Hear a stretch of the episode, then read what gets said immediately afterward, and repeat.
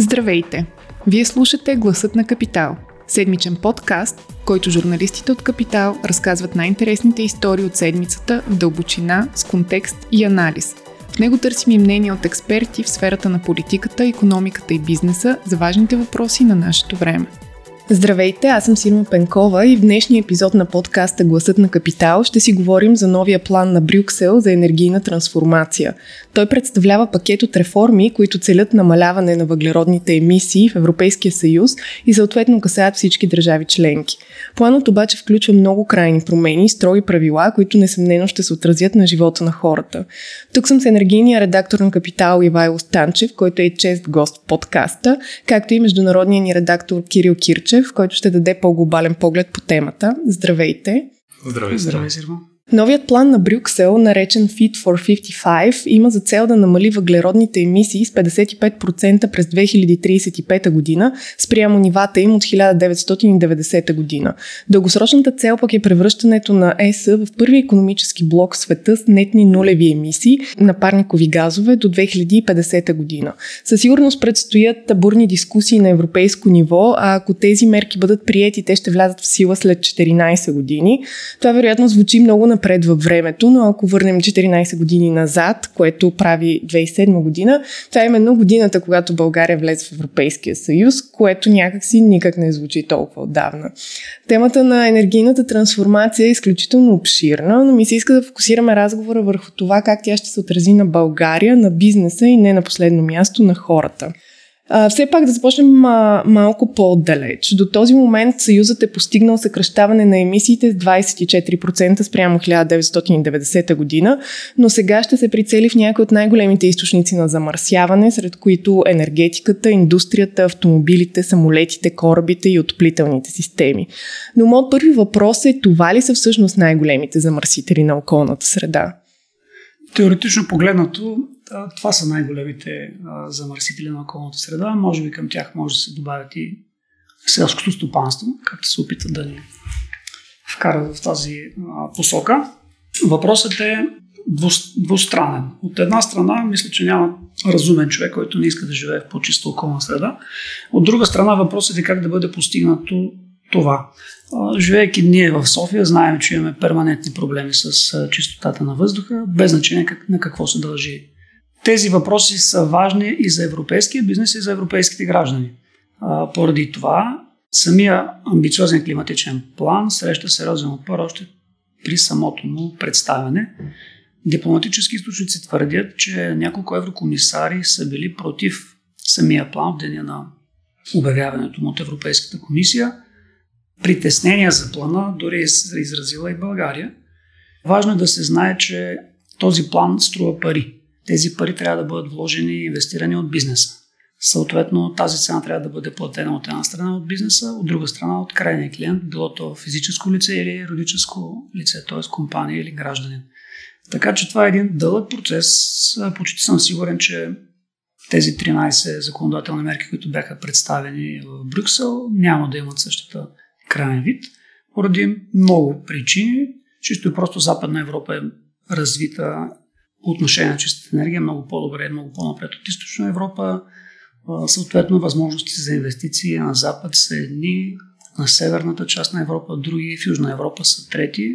В България знаеме, че по принцип за нас думата реформа или промяна, да я наречем към добро, е по-скоро чужда дума. Не искаме да скачаме в дълбокото поради различни причини, най-вече заради това, че управляващите не желаят да се губят властта си. И мисля, че целият процес ще е труден и чакат ни интересни а, дебати и преговори, които реално трябва да започнат през следващите няколко, няколко месеца. Аз само ако мога да добавя, като Кирчо каза за това, че е скъпо, всъщност едно от работните ни заглавия за темата на този брой на капитал беше чисто и скъпо. Ако искаме да бъде чисто и да запазим околната среда, трябва някой да плати сметката и в крайна сметка в почти всички случаи сметката плащат крайните потребители. Дали ще е през цена на енергоносители, горива, необходимостта да се откажат от автомобил, да пътуват по-малко с самолет или да ни ядат телешко, ако говорим нали, за да. селското стопанство.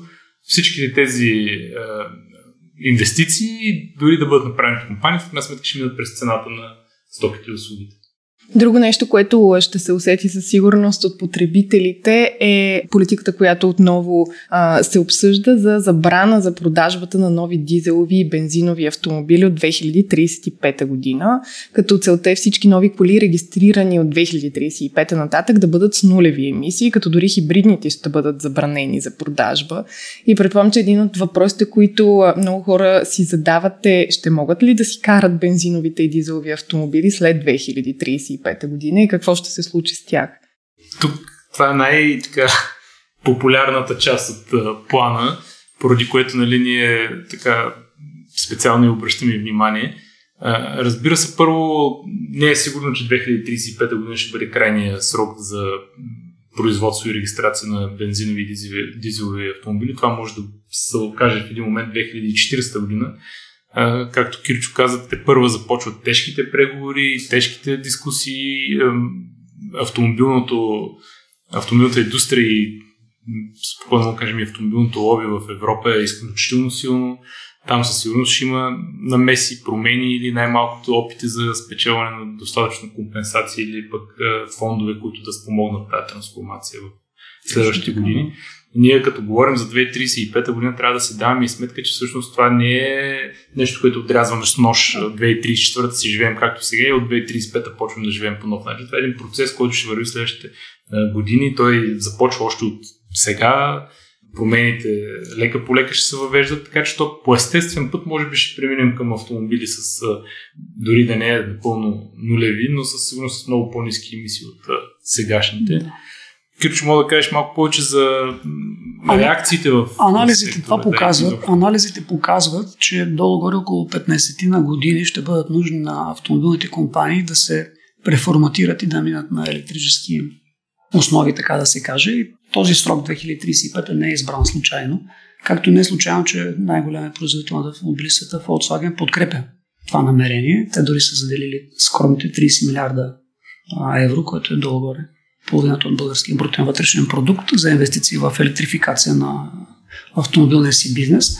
Така че стъпка по стъпка това ще се, това ще се случи. Има логика да се, жаргонно казано, удари автомобилния сектор, защото това едва ли не е за обикновения човек и, и чиновник е най-видимият замърсител. Тоест това, което излиза от аспуха на автомобил. А и е най-близо до хората. И най-близо, най-близо там, живееш. Да. Поради това се стига до такъв тип мерки. Разбира се, има опасност пак по-богатите държави, както в случая е Германия, която още от предишната финансова криза дава държавна подкрепа, държавна помощ на желаящи да си купят електрически автомобили, тази подкрепа да продължи, да се увеличи и съответно е по-голяма економическа изгода да имат компаниите в тази държава, примерно във Франция, и трансформацията към електрически автомобили там да стане по, по-лесно и по-бързо. Да не говорим за скандинавските държави или Норвегия, примерно, където нали, вече определен броят на Норвегия. продадените автомобили електрически, там са повече, отколкото конвенционалните. И съответно оставяме ние в Южна Европа, където а, знаеме, нали, няма смисъл да припомняме каква е ситуацията с автопарка в България. Това е свързано с стандарта на живот и покупателната способност на българите. Така че, нали, от една страна България не може да продължи да бъде спокоен, че няма на 2036 година да спре да си кара дизела, чисто и просто ще продължат а, нали, да се движат по пътищата, но предполагам, че а, другите екомерки ще бъдат толкова по-строги до тогава, че просто няма да имаш економически смисъл да си караш колата на дизел. Например, забрано за влизане в градовете и така нататък. Да, каквато, стикери, данъци, каквато съществува в много голяма част да. от Западна Европа и в момента. Знаем, че преминаването през централната част на един град, ако ти струва 30 евро, ако ти се наложи 5 пъти да минеш през месеца, нали? Няма проблем, мини, но си плати. А, така че на базата на економическата принуда, използването на, на конвенционалните автомобили със сигурност ще, ще намалее. Сега тук е съвсем други въпрос, но това е извън темата за самото производство на електромобили, батериите, знаем как се добиват ценните материали при тях. Този въпрос не се повдига, защото това е голям проблем, който те първо ще се усети. Представете си нещо от сорта на ядрения отпадък след а, работата на АЕЦ. Това е батерията на автомобила, която трябва да бъде рециклирана, съхранявана, тъй като тия редки метали те не изчезват с штракане на два пръста. Това е друг източник. Това е друг източник на завърсяване, да, който предполагам, че ще бъде принудени автомобилните компании в един момент да се грижат и за, за, mm. за тези батерии. А това увеличава разходите дългосрочно нали, за електромобилите. Така че да. комплексно е, но очевидно посоката е в, на там. От друга страна, ти каза, че Volkswagen а, всъщност подкрепя това решение. Абсолютно подкрепя, да. Със сигурност имат други производители, които не са на същото мнение. Със сигурност по-малките, по-малките производители, затова нищо чудно няма да се очудя след време в света да останат толкова на брой производители на автомобили, колкото за в момента на самолети. На пръстите на едната ръка. Произвеждат самолети. Съответно, автомобили могат да останат по същия начин толкова много. Разбира се, тук не трябва да изключваме и нали, развитието на така наречената споделена економика, защото в бъдеще не е необходимо всеки да притежава собствен автомобил. Точно така, да. просто споделени автомобили, което кардинално ще промени играта. Нали? Абсолютно. Автомобилният сектор е подготвен за, такава, за такова бъдеще на индустрията, точно за споделените автомобили, разбира се, заради високата цена на електрическите и автономните автомобили, които се очаква също да има по пътищата. Така че автомобилите след може би едно поколение, може би две поколения да бъдат наймани за услугата, за която човекът, семейството, фирмата имат нужда.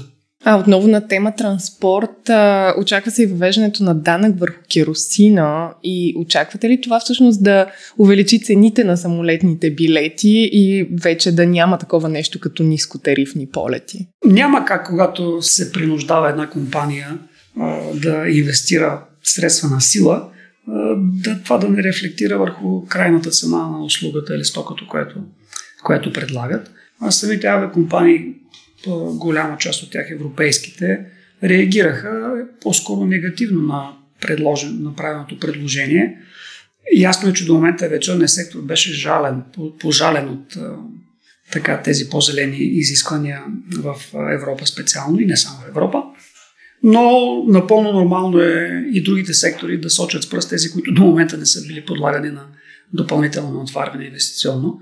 Така че да, има политика в Европа полетите на дълги разстояния да бъдат заменени от движение с влак. Това е ясната позиция на Европе... намерение на Европейската комисия. Съответно, по този начин компаниите, които предлагат полети на къси разстояния, може би в един момент няма да им бъде толкова изгодно да го, да го правят. Всъщност това е едно много така неприятно положение за България, което в момента беше свързана с Европа именно с нискотарифните и изобщо с самолетите, с полетите, тъй като ние нямаме друга инфраструктура. Нямаме нито добри магистрали, нито добра ЖП свързаност. И ако в един момент нямаме опция или стане прекалено скъпо да пътуваме самолет, ние практика ще бъдем откъснати. Вярно има фондове, има някакви средства за ЖП инфраструктура, но там сме тотално изостанали. А и не зависи само от нас, все пак говорим за Сърбия, Румъния, ако ще и Македония, Албания. Така е, да, целият? Балкански полуостров. Ние сме напълно откъснати, така че за нас това ще бъде изключително удар. Така да кажем, когато и да случи, дори да случи след 10 години, ние за 10 години няма да сме изградили нужната инфраструктура, за да може да пътуваме с влак бързо до Виена. Японския влак трябва да влезе в България, се движи по нашата ЖП линия с 60-80 км в час. Това е. Само един пример. Линията от София до Бургас е строим вече 10 години с идеята да бъде скоростна. Така, тъй като тя е проектирана преди 10 години, ще бъде с максимално допустима скорост от 160 км в час, което пак е нелепо и смешно и тя още не е готова и ние нямаме дори хоризонт кога ще е готова. Така че само това си представете, за да стане ясно какъв, каква альтернатива е влака в нашия регион. А друга новост е въвеждането на въглеродни данъци върху вноса с цел да се предотврати така нареченото въглеродно изтичане, при което компаниите заобикалят по-строгите изисквания, като преместват производството си в държави, които не регулират толкова стрикно емисиите. А какво всъщност ще се промени за бизнеса вследствие от това и за производителите съответно и как реагират те на тези предложения? От една страна това може да се разгледа като форма на протекционизъм от страна на Европейския съюз, налагайки търговски бариери. От друга страна, разбира се, добрия прочит е, че не искаме мръсни производства на несъстезателен принцип да влизат в Европа. Има логика от една страна. От друга страна, разбира се, не трябва да бъдем изненадани, ако държави като САЩ и Китай наложат реципрочни мита под една или друга форма заради тези въглеродни данъци. Не случайно и САЩ настоява въвеждането им да бъде максимално отложено. И те имат някакъв стремеж, както и Китай, към намаляване на въглеродните емисии. Идеята е, може би, трите най-важни стабилни развити економически блока да се стиковат и да имат някаква по- така единна екологична политика. Не, че се случва това за момента, но а, това е проблем и за европейските компании, защото не трябва да забравяме, че европейските компании а, реализират износ и в САЩ, и в Китай, и не само там. Така че това, което те биха спестили като конкурентен данък, наложен от Брюксел на нали, техните съперници извън ЕС, ще бъде компенсиран, ще бъде компенсиран от а, това, което трябва да платят а, в местата, където правят съответния износ. Само един пример ще дам. Няма общо с зелената енергия, но другата интересна и важна тема, това са дигиталните данъци, които пак Европа смята и иска да наложи, някои държави го направиха на големите технологични компании. Съжаление в Европа почти няма такива. И това рефлектира веднага върху покачване на стоката, на цената на стоката, услугата, която се предлага. Франция наложи по-висок данък на Амазон преди година и повече. Съответно, Амазон повиши цените за услугите, които предлага на фирмите, които ползват платформата за работа с тях. Економическата логика е точно такава. Няма как компанията да поеме изцяло покачването на разхода за своя сметка. Но иначе, ако искаме да нагледим какво и защо са въглеродните данъци, например, в момента в Турция производството на електроенергия от въглища не е обложено с квоти за въглеродни емисии. Съответно, тази енергия е много по-ефтина тя влиза в България, а българската енергия, произведена от същите тези въглища в Марица Изток, е много по-скъпа заради въглеродните квоти и ние реално не я произвеждаме, взимаме от Турция. Ето това е един такъв трансграничен проблем, който евентуално би бил решен от налагането на такива данъци, защото енергията, която Турция би внесла в Европейския съюз или конкретно България при действащ такъв механизъм, ще бъде обложена с същите квоти, които да. и българската. Така цената, ще издръгни... на, цената на енергията обаче ще се повиши Но за нас, като... а ние така или иначе няма да може да продължим да изнасяме енергия Точно, за Турция. Това означава по-скъпа цена да. на енергията като цяло. В момента, последните месец и малко, имаме рекордно високи стойности на електроенергията в цяла Европа, именно заради въглеродните емисии, която цена също се повиши много. Отново на тема емисии, едно от новите предложения включва и система за търговия на емисии, при която компаниите ще получат квоти за емисии и ще могат да продават излишните от тях на онези, на които им се налага да замърсяват повече. Точно разширява се системата за търговия с няколко сектора, които Брюксел смята, че цапат повече и трябва да си плащат за това удоволствие в кавички, че го правят. Кои са те? И това е тежка индустрия, това е Транспорт. транспорта, това е производителите на цимент, химическата индустрия, корабоплаването. корабоплаването. Това са сектори, които в момента, в момента основно енергетиката да. участва в тази схема, да. която е европейска схема за търговия с емисии. Именно аз за това току-що казах, че всъщност цената на тока се повишава, защото цената на самите емисии е над два пъти по-висока от миналогодишната и е на исторически най-високите си нива, откакто 2008 година е въведена тази схема за търговия в енергетиката. И целта на Брюксел е цената на тези квоти а, да се продължи да се повишава, за да може да нямат стимул цапащите да продължат да го правят. В смисъл да им излезе по-ефтино да си променят начина на производство, отколкото да, да заплащат. Да инвестират в технология, която ще им подобри а реално ще го направи по-еко производството. А предложението на Брюксел включва също и постигане на дяло 40% зелена енергия през 2035. Как ще се отрази това на българските домакинства и изобщо възможно ли е да се постигне в България? Всъщност това е очакван ход. Още от 2019 година, като бяха предишните дискусии по зелената сделка, имаше много гласове, които казаха, че технологиите се развиват толкова бързо, че всъщност целите, които Европейски съюз си поставя всъщност 32% до 2300 година са прекалено ниски и дори с същите инвестиции, без да променяме нищо, ние ще ги надминем просто заради повишаването на ефективността на новите технологии в соларни, вятърни и всякакви други сторич, нали, батерии да. и така нататък. Това не е толкова голям проблем, колкото всичките до сега, които обсъждахме. А конкретно за България дали ще постижим или не, много е трудно да скажем. Ние на политическо ниво нямаме никакъв консенсус или изобщо визия в тази посока. Ето сега, примерно тази седмица беше представен и плана за възстановяване, новия преработен план от служебното правителство, който има някакви подобрения спрямо предишните, залага значителни количества възобновяеми енергийни източници, грубо казано, да отвоим сега съществуващите само в рамките на няколко години. Междувременно бизнесът инвестира изключително много в собствени възобновяеми енергийни източници, които в крайна сметка трябва да отчетем в общото потребление. Нали, като говорим за 40%, ако някой завод голям е отпаднал от мрежата и само се произвежда тока с зелена енергия, това си изцяло постигане на националните цели. Ето този месец само Рубис започна изграждане на собствен соларен парк от 10 мегавата. Днес научаваме за нова подобна инвестиция от 8 мегавата край Сеновград за друго голямо преработващо предприятие, което реално погледнато, ако се събере на куп през тази миналата година, сме изградили с едно една заместваща мощност, колкото държавните централи в Марица Изток.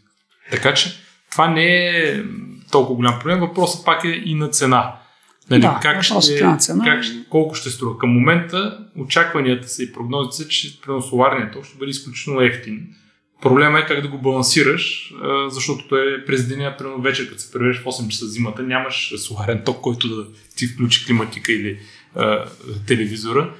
Това е тънкия момент. Дали ще е газ, дали ще са батерии, дали ще са някакви големи вецове, които да балансират системата нощно. Има много решения, много възможности.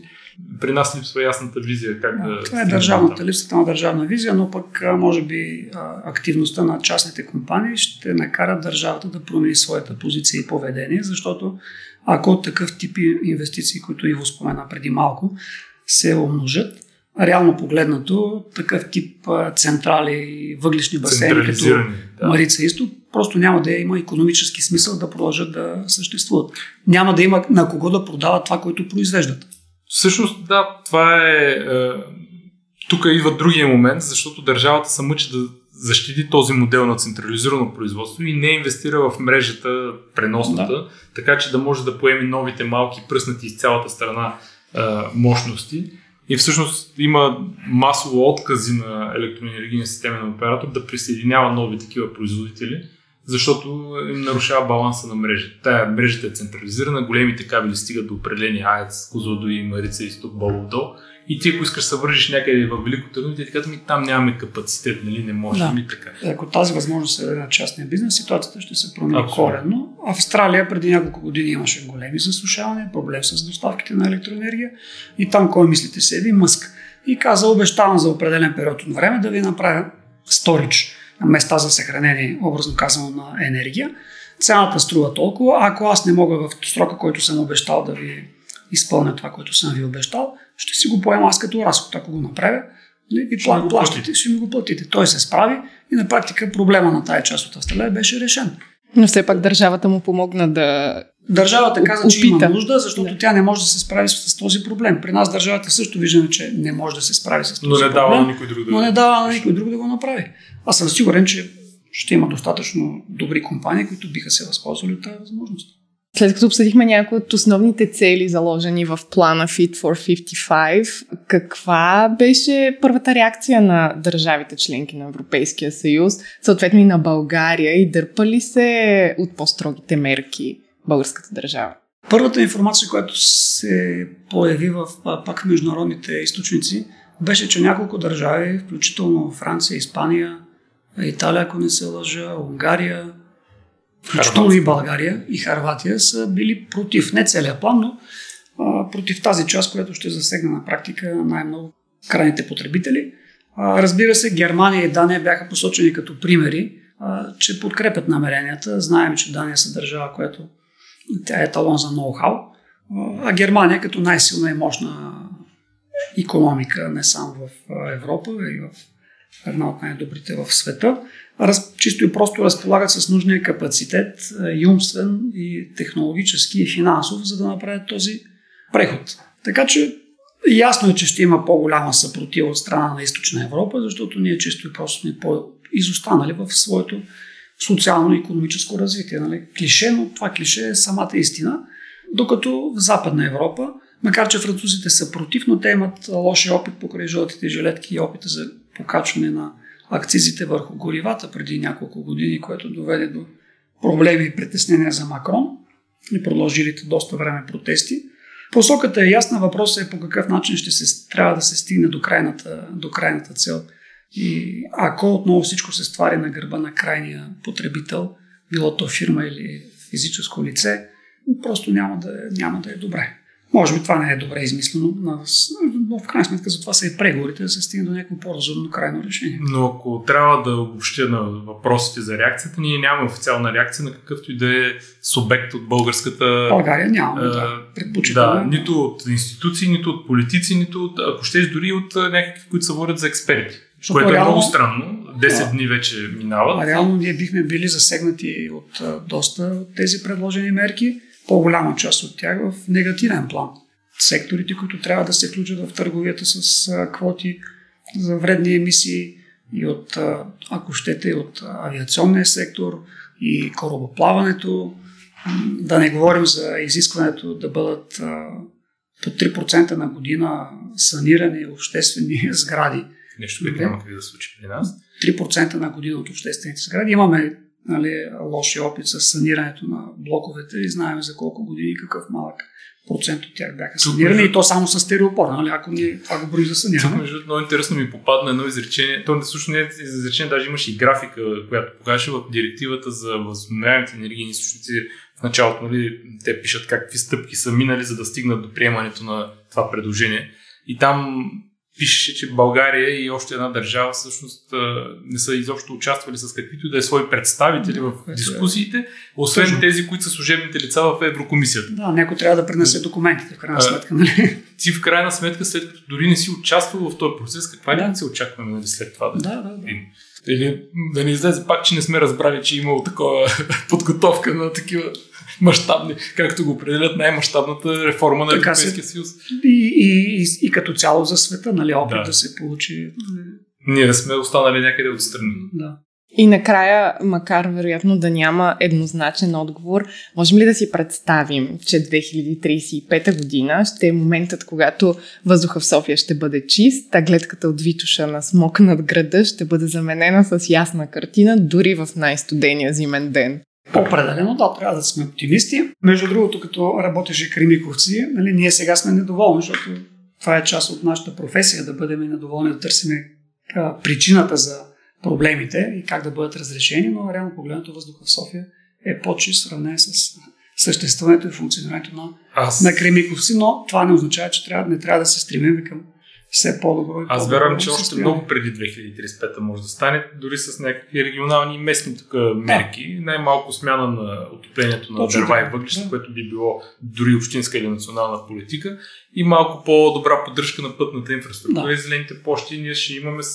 Тя София като цяло има достатъчно зелени площи като терени, Като, като да. но те, те са кални по-скоро и са спират коли върху тях, между блокове и пространство. Така че това е въпрос на местна политика, толкова града да се изчиства, колкото на европейска. Важно е да се правят малки стъпки, които да дават видим резултат. Това на практика ще стимулира и хората, и тези, които се занимават с управлението на града и на населеното място, и на областта, и на държавата, да продължат да се развият в правилната посока. Благодаря много за интересния разговор. Ако този епизод ви хареса и искате да слушате новите епизоди веднага, щом излязат, абонирайте се за гласът на Капитал в Apple Podcasts, Google Podcasts или Spotify. Обратна връзка за гласът на Капитал можете да ни изпращате на podcast.capital.bg или в познатите ви профили на Капитал в Facebook и Twitter. Музиката, която чувате в този подкаст е написана от композитора Петър Дондаков специално за Капитал, а епизодът монтира Тихомир Колев.